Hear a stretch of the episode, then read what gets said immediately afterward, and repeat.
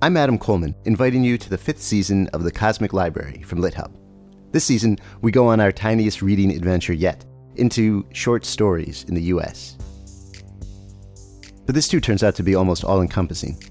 I think short stories are essentially brief encounters with felt life. That's Oxford literary scholar Andrew Kahn, who gives us a deep history of the short story. And we hear from the New Yorker's Deborah Treisman, who explains her work as an editor of short fiction you know, if you are melding with another person, you don't turn that person into you, but you get to know the ins and outs of that person. So, and it's it's sort of like that. I always feel involved with the stories. We bounce around between the history and current life of short stories with the novelist Justin Taylor. The nice thing about it going out of fashion is that it really frees you up to relate to it in a different way. This being the Cosmic Library, we make sure to go way beyond US short stories too.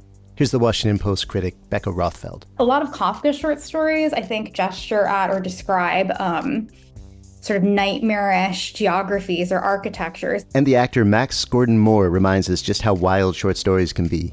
With a reading in its entirety of Wakefield, the intensely strange, classic Nathaniel Hawthorne story. He had contrived, or rather, he had happened to dissever himself from the world, to vanish Get ready for all that and more in a season about short stories, small windows into vast universes.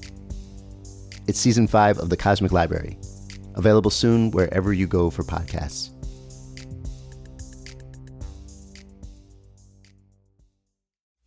Welcome to the Maris Review. I'm Maris Kreizman, and I've been waiting for this day for so long. My friend Liz Scheier is here. She's a former Penguin Random House editor who worked in publishing and content development for many years, including at barnesandnoble.com and Amazon. She writes book reviews and feature articles for Publishers Weekly. She is now a product developer living in Washington, D.C. with her husband, two small children, and an ill behaved cat. Never Simple is her first book. Scheier. Kreizman. I feel like over the years that I've known you, anytime we would get together, there would be a, a designated spot in the, in the in the night, let's say, um, for you to give an update about your mother. that is absolutely true, and it was usually completely bonkers. It, it it was, and so it wasn't until I read your memoir that I kind of put all of the stories together. I, I'm wondering about how that felt for you to craft a narrative out of your relationship with with her yeah it, it was mostly a challenge to try to make a coherent narrative out of a necessarily incoherent life mm-hmm. which is i think the best way that i can describe my mother's life um, you know if i had to if I had to explain my mother in a phrase, I would say that she had done her very best, but that her best was not very good. Um, mm-hmm. Um, my mother uh, struggled with various kinds of mental illness and symptoms for her entire life. Um, I didn't understand as a small child what was really going on there. I knew it was strange that she largely did not leave her apartment, our apartment, and did not over time leave her bedroom very much. And I knew that she was rageful in a way that most people were not, right? That she would not just get angry, but get into these fugue states almost, where when she um, when she got mad when I did something wrong, you know, like the uh, like a red light would go on behind her eyes, mm-hmm. uh, and she would like spit would fly, and she was completely out of control, and you could just see nobody was driving the bus. And I knew all those things were not normal, but I didn't know why. And it wasn't until I was in my early 20s and I heard this diagnosis of borderline personality disorder that things sort of started to fall into place that she lived in a world where everything was a threat and every person was a potential betrayer. So just it was just like walking around being one giant amygdala all the time i imagine. And that's got to be exhausting for a daughter. I think it was exhausting for both of us. For both of you?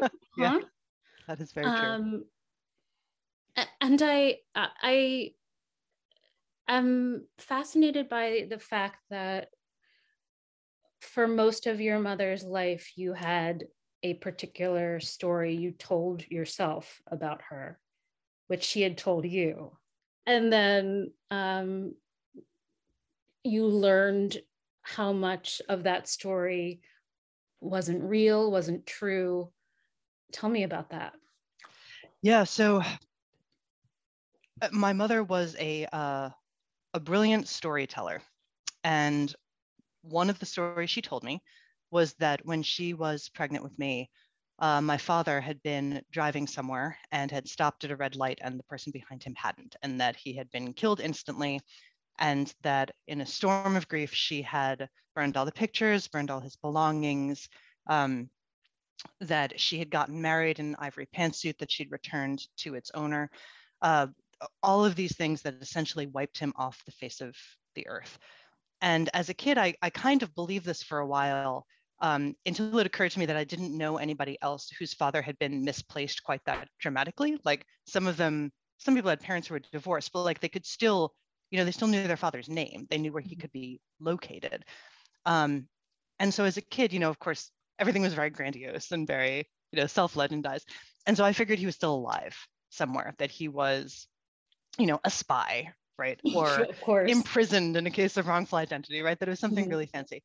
Um, and then as I got into my teenage years and became very cynical about everything, I thought he was probably just married somewhere. Um, it, it turned out, of course, that none of these things were true, that he was in fact dead, but just very much not in the way that she had told me.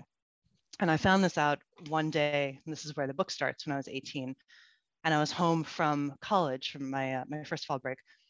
And I was going to get a learner's permit because when you grow up in Manhattan, I mean, there's no driver's ed. Nobody knows cars. Like driving a car is a complete. It's like driving a like flying a jet plane, right? Like you know, someone knows how to do it, but it's not going to be you. anyway, so I'm going to get a learner's permit, and she comes into the room looking really uncomfortable in one of her like giant purple muumuus, and says, "So, you said you wanted to get a learner's permit. I'm sorry, but you're not going to be able to." And I said, "Okay, why?" And she said, "Well, you don't have a birth certificate." And I said, oh, that's fine. You can, I'll, I'll just write away for a copy. She's like, no, no, no, you're not listening. It's not that you don't have a copy of your birth certificate. I never filed one. There is no record of your birth. And I said, okay, why? Uh, this was the, the mantra, as you can tell, was why is all this happening? Uh, and she said, well, I was married when you were born, but not to your father. And so that next 15 minutes of conversation kind of unspooled some of the story, the, the real story of what had happened, um, which was that she i knew that she had been married uh, not long after college amicably divorced after that. And she had in fact had a second marriage but it was not to my father. It was a man i had never heard of um, who apparently pulled the car over after their wedding ceremony because the voices in the engine were talking to him. Um, and that began a fairly troubled relationship in which he i think beat her pretty badly. She finally kicked him out and they never divorced. So my mother was married to the second husband until like I was in late high school and I had never heard his name. So that was a little unnerving because you know we we lived in this very very codependent like two person life. She was uh, one of the uh, symptoms of borderline personality disorder is an inability is, is a great fear of abandonment right a crippling fear of abandonment and so there's an inability to tolerate any boundaries between yourself and a child. And so she you know she held on tight to me. Like i wasn't allowed to close my door. She took the door off, off the hinges if i tried. She threatened to have me followed in the streets if i didn't tell her where i was right? She just had to have me close all the time. Um, and yet despite this unnatural and unhealthy closeness between the two of us i didn't know she was married all that time which is right. kind of mind-blowing to me still. Um, and that some years after her husband had had left and they had not been in contact anymore. My father had picked her up in central park by asking for a section of the new york times and if there is a better 1970s new york love story than that i have not heard it. Um, and you know they dated for six months or a year and at some point she called his apartment and his ex-wife pulled picked up the phone um, just there after his funeral and he had killed himself. Yeah we both like simultaneously cast our eyes towards the heaven. I feel like that's the only response yeah that is. I, I mean bananas. You're successful in business because you love doing the research, whether it's the state of the market or the next right hire. But when you're low on hours and you still want to do a great job on hiring, who do you go to for help? It's time for Indeed. If you're hiring, you need Indeed because Indeed is the hiring partner where you can attract, interview, and hire all in one place. And Indeed is the only job site where you're guaranteed to find quality applications that meet your must have requirements or else you don't pay. Instead of spending hours on multiple job sites hoping to find candidates with the right skills, you need one powerful hiring partner that can help you do it all. Indeed partners with you on every step of the hiring process. Find great talent through time saving tools like Indeed Instant Match, assessments, and virtual interviews. With Instant Match, as soon as you sponsor a post, you get a short list of quality candidates with resumes on Indeed that match your job description, and you can invite them to apply right away. Plus, you only pay for quality applications that meet your must have requirements. Start hiring right now with a $75 sponsored job credit to upgrade your job post at indeed.com slash Maris. Offer valid through March 31st. Go to indeed.com slash Maris to claim your $75 credit before March 31st. Indeed.com slash Maris. Terms and conditions apply. Need to hire? You need Indeed.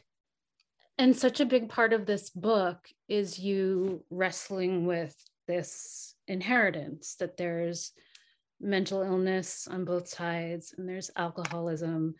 Mm-hmm. Um, and yet you are not just your mother and your father, you are someone with her own will. I'm, I'm working on that. yeah and that's you know that was part of the impetus for for writing the book i I started writing it when I was back on matern from maternity leave with my second child. I had at that time two kids under a year and a half because my husband and I are dumb. um, and I realized that the only way I was going to have any any time to myself, anything in my life that was not like diapers or development sprints, was lunchtime at work. Right, these five carefully hoarded hour long periods a week um, when I could actually do something for me and that was a moment in time when my mother was uh, failing. That her dementia had tar- started to war with her mental illness and she was in a lot of trouble. Uh, we were trying to keep her housed um, successfully and then not so successfully. And so three you know two days a week i went to the gym and three days a week i started this writing project. And it was really a therapy journal more than anything else because i was you know in this heightened state of of like fear and love and not knowing what to do all the time and then she died about a year into it and i looked up and i had 50000 words and i thought maybe this could be a thing. Maybe I, maybe i should keep going. And and the impetus for that was really that i had looked around when i was having my own children to find resources for having for starting to parent as someone who was raised in a chaotic um, household where mental illness was sort of the reigning feature and maybe there's a ton of books out there maybe your readers will all call in and be like why couldn't she find these? But i couldn't. Um, and so i wanted to, to write something that maybe would feel other people feel make that would make other people let me try that again.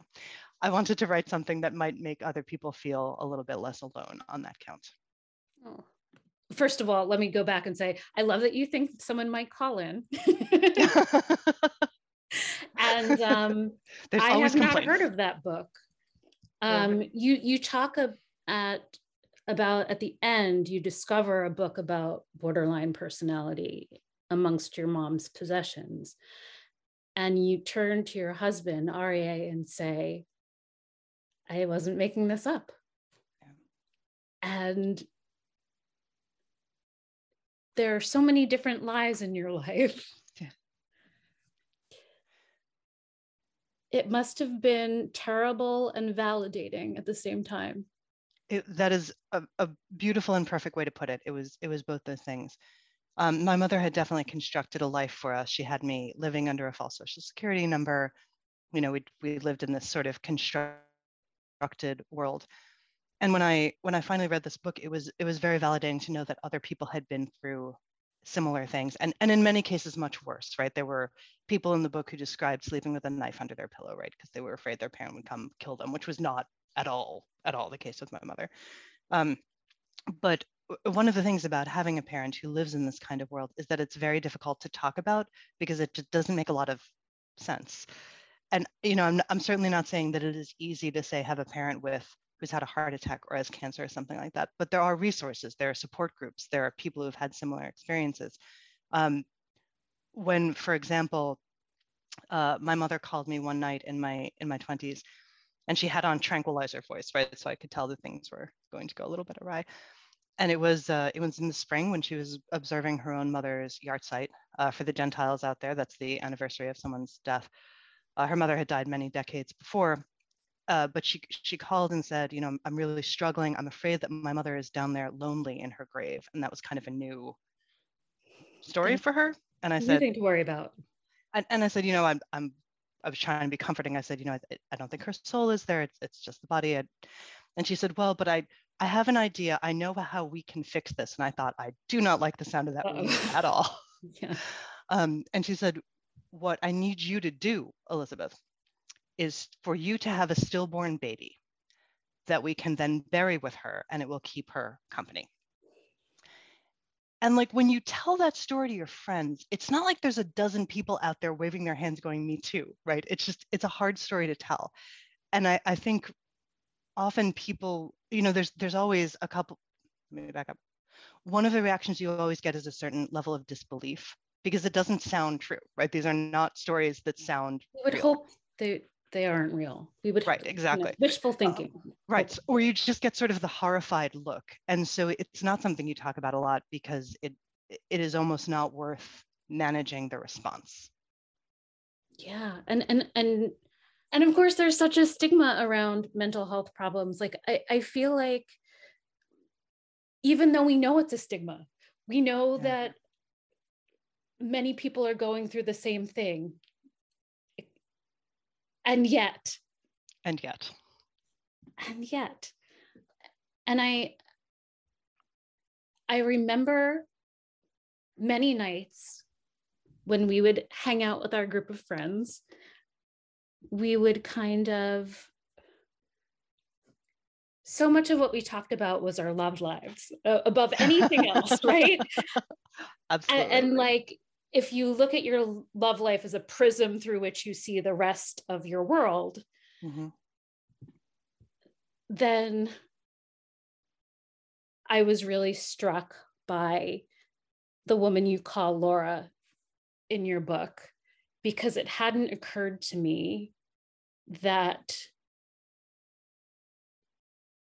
trust would be more important to you than to anybody else and it is important to i would guess everyone um, but that to be lied to is unbearable Yeah, it, I, I think that I had to me truth telling is is very important, and I think that's true for everyone, right? Not, most people do not like to be lied to, Mhm. but to me, being lied to is very unsettling because it reminds me that I have believed enormous lies about myself that are completely life and world shaking.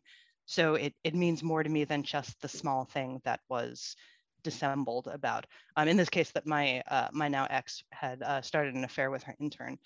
Um, but I think part of what was so damaging to me about that was that I could look back over the you know weeks or months during which that had happened, and I could remember each individual instance where I was like, "Wait, you're going where?" or "You were on the phone with who?" And the answers that I got back were so, you know, in retrospect, obviously false.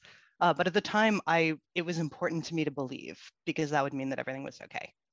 yeah and what you refer to it in the book as that fucking cake that fucking cake story of course that, that's another thing that i feel like happened to you that sounds it's almost unbelievable because it's so ridiculous It is. So the so the that fucking cake story is that um, the the intern was getting married um, a week after the the discovery of the affair occurred.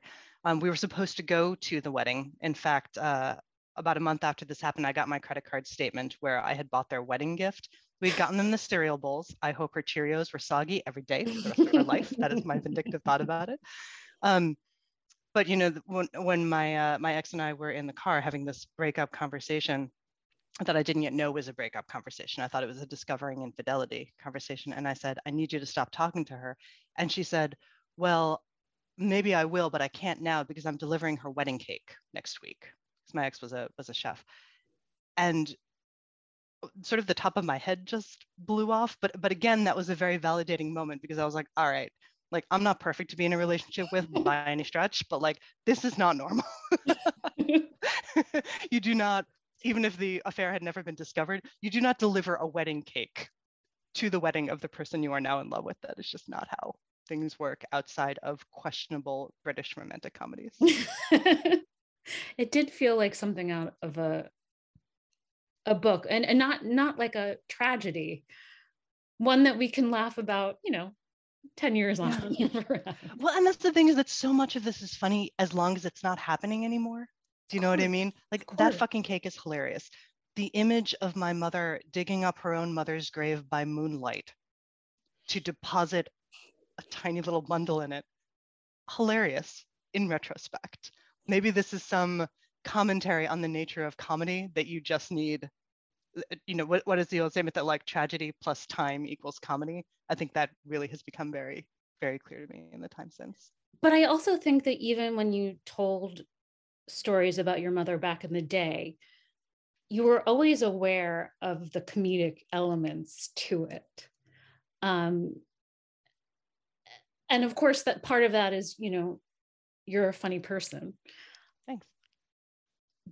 But i'm wondering about comedy as a survival skill? I mean i think you have to to make it to make it work right? I mean a lot of these stories i think were pretty funny really helped along by the fact that my mother had a very strong Queens accent and virtually everything is funny in a Queens accent. Mm-hmm. um, but again the fact that so many of these things were outsized right? That her when she was high in tranquilizers or when she was having a, a manic phase or when she just did something wonkus. It was so beyond the pale that here's another commentary on comedy. Um, if you want to make something funny, just make it way bigger than it is, right? A slightly larger than usual dog is just a Great Dane, but a really big one is Clifford the Big Red Dog, mm-hmm. right? You have you have to make it absurd in a way, and it is completely absurd. Yeah, and even I remember being at your wedding, and it, it's let me go back. It's always so weird in a good way most of the time when a friend writes a memoir and you're able to like put the pieces together what was going on um because i remember at your wedding it, the ceremony started late mm-hmm. and maybe i learned why later but um, she, she wouldn't let you have that one day. or, or she wanted to be part of that one day in a way that mm-hmm. she could not. I think from our respective corners, my mother and I both wanted a Hallmark movie mother daughter relationship. Right. And I think that's really part of having uh, of mourning a relationship like this is that you mourn the relationship you didn't have as much as you are angry about the one that you did. And so, you know, as I was getting ready to walk down the aisle, and like this was, uh, first of all, this was no like blushing bride, military, uh, whatever. Like I was five months pregnant, I was almost 40. Like we were, we were having a different kind of wedding um, she decided at the last moment that she was going to walk me down the aisle. And that had never been the plan.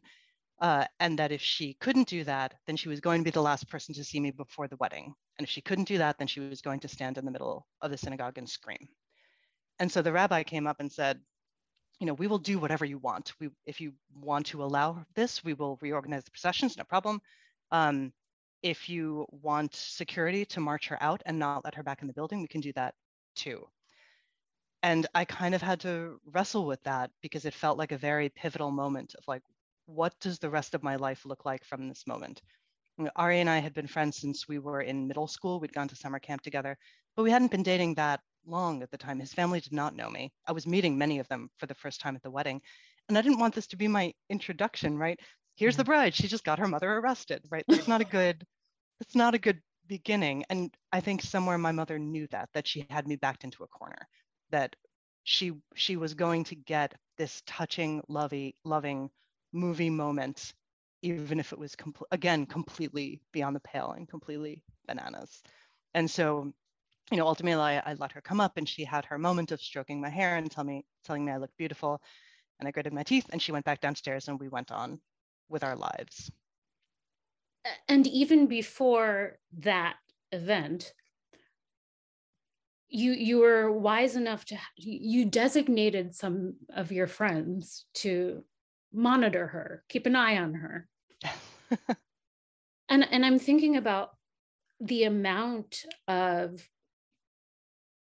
work that you had to do as an adult um, answering all of her calls and making sure she was okay and um, and suddenly you're kind of more like your mom's guardian than than a daughter yeah i think i think guardian is a good way to put it it is not i'm realizing now not all that different from parenting right that X number of hours a week had to be put aside to talking to the social workers and the doctors and whoever else was responsible for her care. Um, her care was also very expensive. I started paying for some of her bills, sometimes all of them, uh, soon after college. And so that was always the decision point, right? There was no like going to grad school. I couldn't just stop earning money for a couple of years. And it determined what jobs I took because her expenses could be, pretty, be pretty high so it really was just like having someone else um, to take care of except it was someone who could come to my office and start screaming in the lobby on her own which my children cannot yet do one day one day i look forward to their adolescence and of course you needed a job that would pay money and yet you chose to go into book publishing yeah that was poorly planned out but it was so great. It's so much fun, you know. It's pretty great. I also feel like another thing I didn't know about your mother before I read your book was about some idea of her life before you and how she was a lawyer and she was glamorous. And tell me about that person. Yeah, I mean, uh, that is a person I know through pictures and stories only. Um, my mother was born in 1939. She had me later in life, and was uh, was raised in Queens, New York, from, from whence came the amazing accent. And I, I only found out much later that her her father had abandoned her and her mother when she was not a year old. Um, and borderline personality disorder is often passed down the generations from parent to child, usually mother to daughter and it is it often starts as the result of trauma and then the person because of their illness creates trauma in the next kid and then and so on and, and so on and so i think that uh, that abandonment kind of was the was the bell that resonated down the rest of her years. Her her mother died when she was 19 um, when she the mother was just a year older than i am now which is a little bit wow. startling. She was uh, 44 and they didn't they didn't tell her she was dying because at the time that was thought to impede healing. Mm-hmm. um, why you think there's any healing in stage four colon cancer is more than i can tell you but that, that was the thinking at the time you know and she's 19 years old and the doctor in the emergency room hands her a cigarette and says here this will calm you down and she then smoked six packs a day for the next 60 years. And then yeah she was you know she was raised to be someone's wife and someone's mother and she went to law school instead. She was one of 12 women in her law school class. And she practiced for a little while and it was not till many years later that i i discovered that she had left law because she had stopped coming to work because of her agoraphobia and so there was a settlement and she i'm making air quotes retired in her late 30s um, and a couple of years went by and then she found herself um, surprised pregnant by a dead man and had to figure out how to, how to work the rest of her life. She, I mean, she was very glamorous. She was very beautiful. You know, she didn't she didn't crack 100 pounds, so she got pregnant with me. She had the amazing like 60s flip. Um, but then she stopped being able to manage the world, and things fell apart piece by piece. Tell me a little bit about life now. Um, another thing about Scheier audience is that not soon after the Laura cake debacle, she reconnected with her camp boyfriend, friend, Friend. Friend. And discovered she was in love with him and wanted to have his babies, and so she did. Surprising for everyone. it was, Least it was a real twist. it, it was a real twist. Yeah. Um, it was one of those moments in time when just everything big happens at once. So there was the big, like, dramatic breakup. And so I had to move, of course, because we've been living together. And I had major surgery, and things started going poorly at my job, which I knew I was about to lose and subsequently did. And so in the middle of this, I was like, I need some good things to happen to me. So I called up my old friend with whom I had a, a certain amount of and then we were not casual and then we were super not casual and then we were super really not casual and then i was pregnant um, but i had not planned to have children i did not uh, that was not something i had wanted to do with my life but ari really wanted kids and i think at that stage like my plan had not worked out so great um, and so i thought i've got to try something different right and it's not having kids is a choice that a lot of people make. It's not completely bananas. It wasn't like we are going to go terraform Mars, right? This was in the in the realm of reasonable. Um, and so I thought, like, also I'm I'm not young at this stage. I thought, let's try and see what happens. Probably it will take forever. Um, you know, we're getting married in five months. Um, maybe we'll like ramp it up after that. So it turns out, don't worry about your age necessarily because I was pregnant like a month later. Um, and so then, sure enough, we within about a six month period, uh, both moved to a new city, moved to DC, both started new jobs, uh, got married, had the first baby, bought a house, and got pregnant with the second baby. Second PSA, don't believe that thing about breastfeeding being good birth control. Wow. Wow. And just to leave us with this how much about your mother do your children know? And and how much will you want them to know? Oh god that's the $64000 question. I mean you know I was, I was angry at my mother for so many years because i knew she was lying to me about my father. I, I didn't know what the truth was but i knew what i had was wrong. Um, and so it would be hypocritical of me not to give them this information as soon as they're old enough to understand it. But I can't say that I know when that time is. Um, we had we had sort of just crossed the border of explaining my father's absence by the time we then had to explain my mother's. Um, and those conversations were so perfunctory that after a while I started to wonder like my, my husband's parents are lovely people and great grandparents and the kids are obsessed with them and so I wondered, like, when are they going to ask me about mine? And why aren't they asking me about mine? And then a few months ago, we got the answer, which is that they believe Ari and I to be brother and sister. Oh, that explains yes, So you both right? you have the same parents, and so exactly, very, very uh, logical. Um, I wonder if they've been believing that they have to marry each other now. Oh, you should you should talk about that sooner rather. Than I better explain that. Fire, this was so delightful, never simple is your memoir. You should read it. Not you, Scheier, but I just mean everybody listening. Um, before we go, do you have some books you'd like to recommend? I do. So the three books that I've read in the last couple of months that really blew me away were Imani Perry's South to America, mm-hmm. which is the history of racism in the South. Uh, that is a very uh, constrained way of talking about the scope of it, but it is really extraordinary. And you know, as someone who has not spent a lot of time in the South, it was new to me, which mm-hmm. uh, which I think made it even the more shocking. But it is wonderful. Um, the new Hanya Yanagihara book, To Paradise, was wonderful. If you liked uh, A Little Life, which was the earlier book that ripped the nation's heart out at one mm-hmm. time, um, I would definitely read that. Uh, and then finally, Jean Chen Ho's Fiona and Jane was one of my favorite books of the last couple of years. It is about uh, two daughters of Taiwanese immigrants living in LA uh, and the different turns that their lives take and the turns that their friendship takes over the decades. And it is just phenomenal. Gotta look for those. Thank you so much, Scheier. Thank you, Maris. It was, it was so great to see you. Thank you for, uh, for taking the time to talk today. Thank you for listening to the Maris Review, and check the show notes for the books we discussed on here today. And please subscribe wherever you get your podcasts.